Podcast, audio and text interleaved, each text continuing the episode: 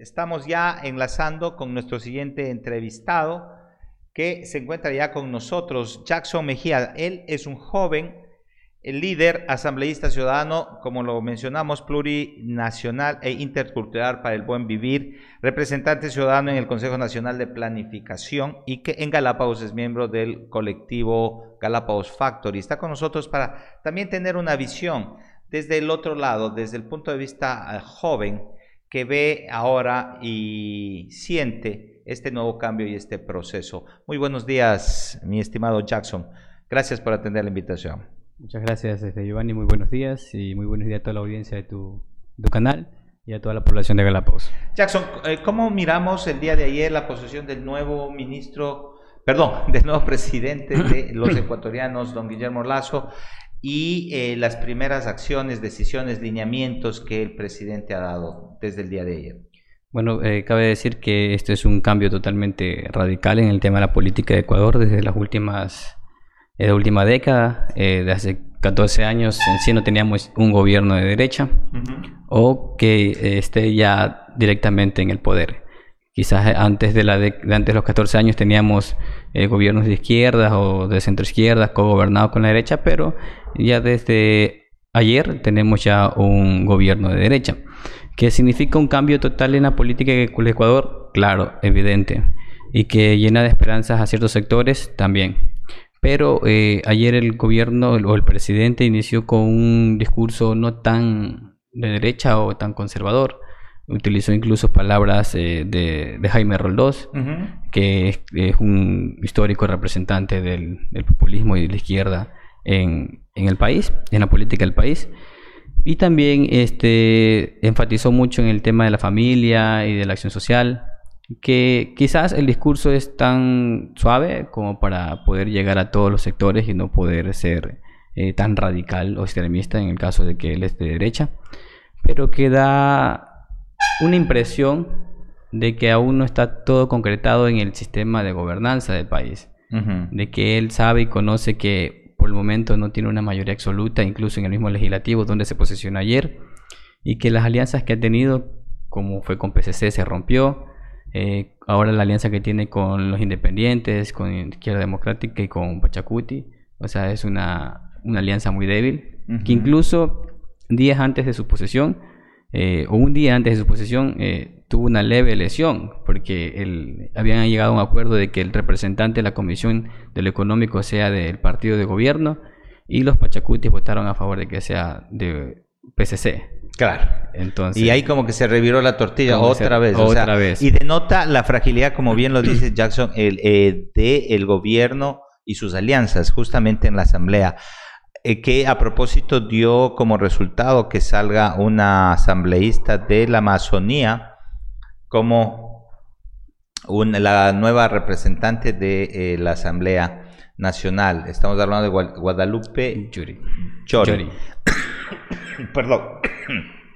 En este contexto, también es interesante ver que el presidente se mostró muy abierto a la participación social, sobre todo a la reactivación. Entendemos que dio un discurso en el que dijo, vamos a frenar la violencia de una sola, eh, vamos a abrirnos hacia el mercado internacional, vamos a trabajar en la salud como un tema fundamental, prioritario para la reactivación económica y haciendo un llamado constante a la comunidad de eh, que todos contribuyan desde cada uno de sus ámbitos. ¿Qué esperar el presidente? ¿Qué necesita el presidente para efectivizar estos ofrecimientos rápidamente una vez que ya se ha nombrado a sus principales ministros?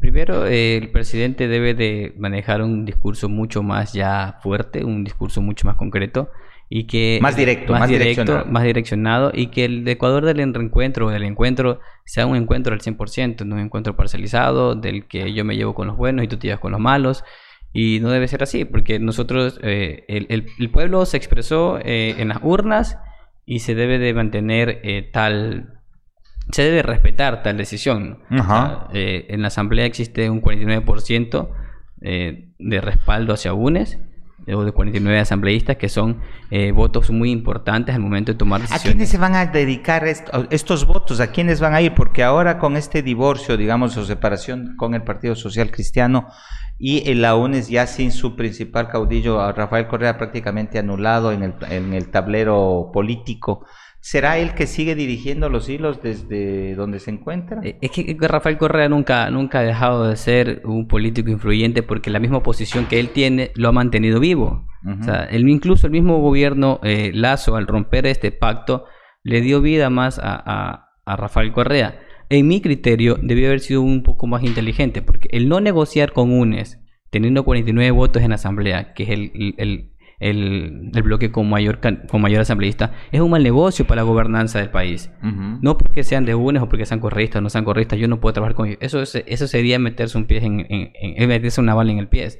Porque quizás no a corto plazo, pero a mediano y a largo plazo va a necesitar de los 49 votos para las reformas económicas que necesita, para las enmiendas que necesita tener. Porque recordemos que eh, el Ecuador necesita, para seguir recibiendo los reembolsos con el Fondo, con el fondo monetario, cumplir ciertas situaciones. En eso el, incremento del IVA, el tema de los subsidios de los, de los combustibles. Que incluso ahorita Lazo está divorciado de los tres grandes líderes nacionales, como es Rafael Correa, Jaime Nebok y ahora que se separó de Pachacuti, este, Yacu Pérez. O sea, no, no, no tiene a tres pelagatos en contra de él o no los tiene de aliado. Los pudo haber tenido totalmente de aliado a dos grandes como era Jaime Nebok y, Correa. ¿A costo de qué? Porque se decía que dentro del tema y justamente el por qué no se llegó a respetar esta alianza previa era porque de, por medio estaba el tema Correa y, y el que se lo libere todo. Los, los indultos eh, por tema constitucional no se pueden dar de una forma como creen que se puede dar. O sea, no es que llegaba, hacia el acuerdo y lo indultábamos al señor. Recordemos que Rafael Correa tiene una sentencia en, pie, en firme y que por tal motivo no se lo puede indultar ni tampoco a, a, a, sus aliados que tienen sentencia ya en firme. Lo que sí, lo que sí se pudo haber hecho era aclarar públicamente y transparentemente el tema del acuerdo. O sea, llevar un acuerdo por, medios, por medios de comunicación en vivo. Recordemos que el, presidente eh, ya ha posicionado, ha faltado dos veces a su palabra. Una en, en, en campaña cuando la hizo con Jaco Pérez y en otra ahora ante su posesión ya electo con, el, con Jaime Nebot y Rafael Correa. Entonces, con los tres grandes líderes políticos del país, rompió su palabra. Estos tres personajes que son influyentes desde su sector, Jaime Nebot desde el PCC, que históricamente es una fuerza política, Rafael Correa desde UNE, que es una fuerza mayoritaria, que es la segunda fuerza política del país, y Yacu Pérez, que es la tercera fuerza política del país.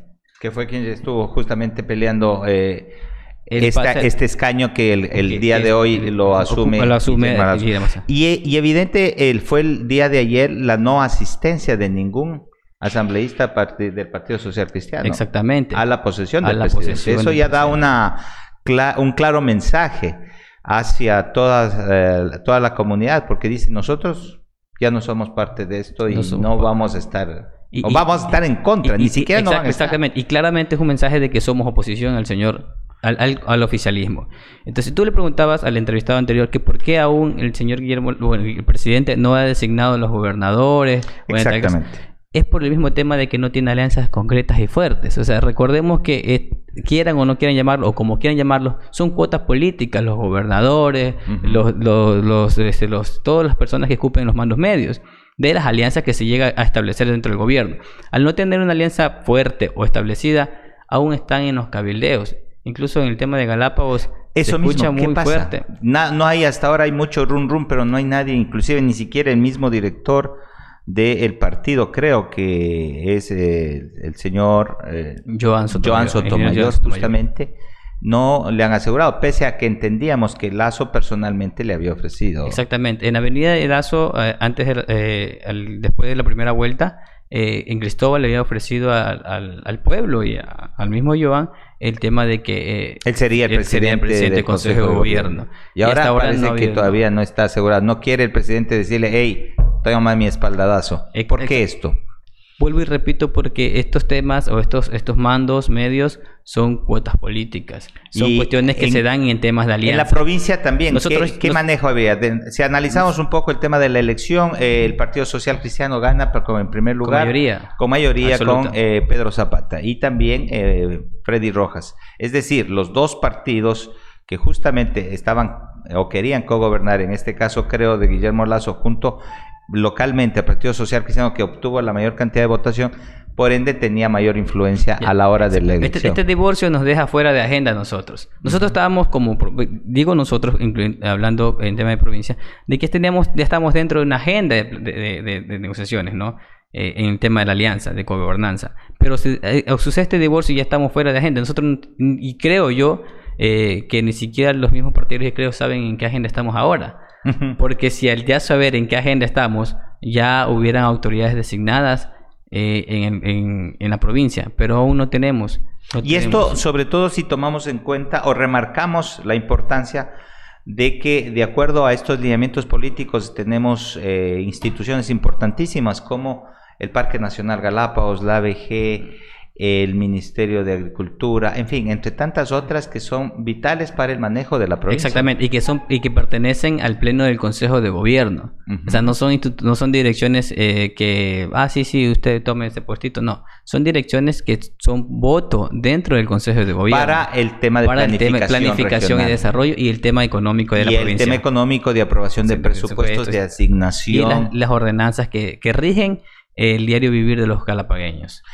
¿Qué auguramos eh, de acuerdo a su criterio, mi estimado Jackson, entonces en los próximos días? ¿Cuándo tendremos nuevas autoridades en la provincia?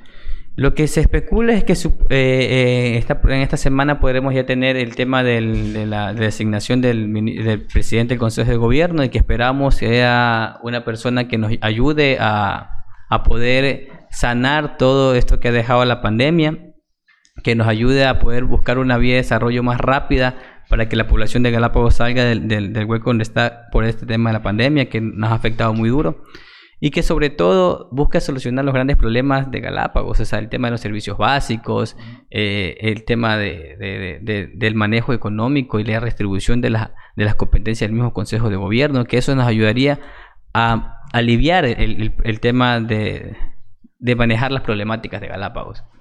Yo creo que sí, y sin duda alguna es fundamental. ¿Qué pasó con el tema? Eh, a propósito, me llamó la atención. ¿Por qué Lazo eh, en su primer día deroga el reglamento de, de la ley de comunicación vigente? Eh, ¿Qué mensaje está dando con eso al, país? Habla, eh, por te repito, quizás Lazo busque contentar a todos los sectores porque él sabe perfectamente al, que al romper dos veces su palabra con los grandes líderes, va a tener un levantamiento en las calles que le va a costar incluso el mismo puesto podría costar podría costar el mismo puesto. Entonces, ¿qué significa? Entonces tenemos que mantener contentos a la prensa que lo atacó muy duro con el tema este de, la alianza con PCC y UNES para el tema de la mayoría de, eh, la es como compensarle a la prensa de ser condescendiente y decirle, oye, tranquilo, yo estoy para ti, esto voy a trabajar con ustedes, no me ataquen mucho, manejemos la situación suave, mira que no podemos calentar la situación porque no tengo la mayoría absoluta ni en la asamblea, ni tampoco tengo la mayoría absoluta con el tema de las alianzas, en temas partidarios.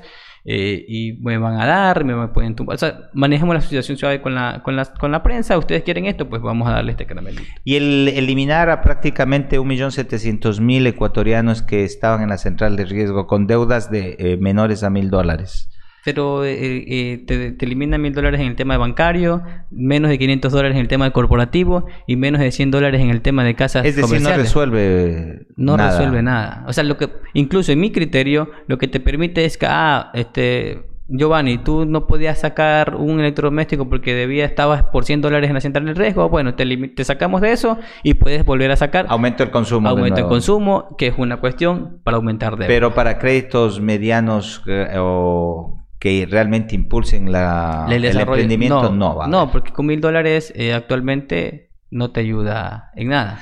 Jackson Mejía, asambleísta ciudadano pluricultural y plur, intercultural y plurinacional, ha estado con nosotros con interesantes puntos de vista que queríamos analizarlos y de hecho eh, aprovecho la oportunidad para que ustedes puedan manifestarse a través de nuestras redes sociales.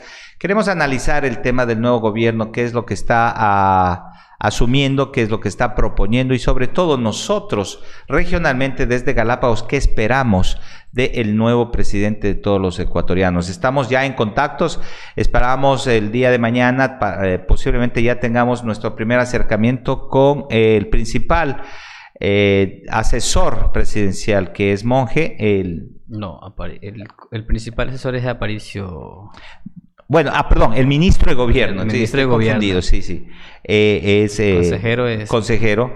Y, y también eh, estamos a la expectativa de tener también una entrevista con la presidenta y la flamante y nueva presidenta de la Asamblea eh, nacional, que sin duda alguna es un personaje muy interesante en este momento y en este contexto político. Gracias, Jackson. Nosotros vamos a, un, palabras finales, por eh, favor. agradecerte por el tema de la entrevista y a la población a estar pendiente del tema que del tema político que ahora está muy interesante y que nos, eh, nos involucra a todos. Y ahí sí tomar las palabras del, del, señor presidente, a ser corresponsables en el desarrollo y en la participación activa en todos los, en todos los niveles de gobierno. Juntos haremos un nuevo Ecuador.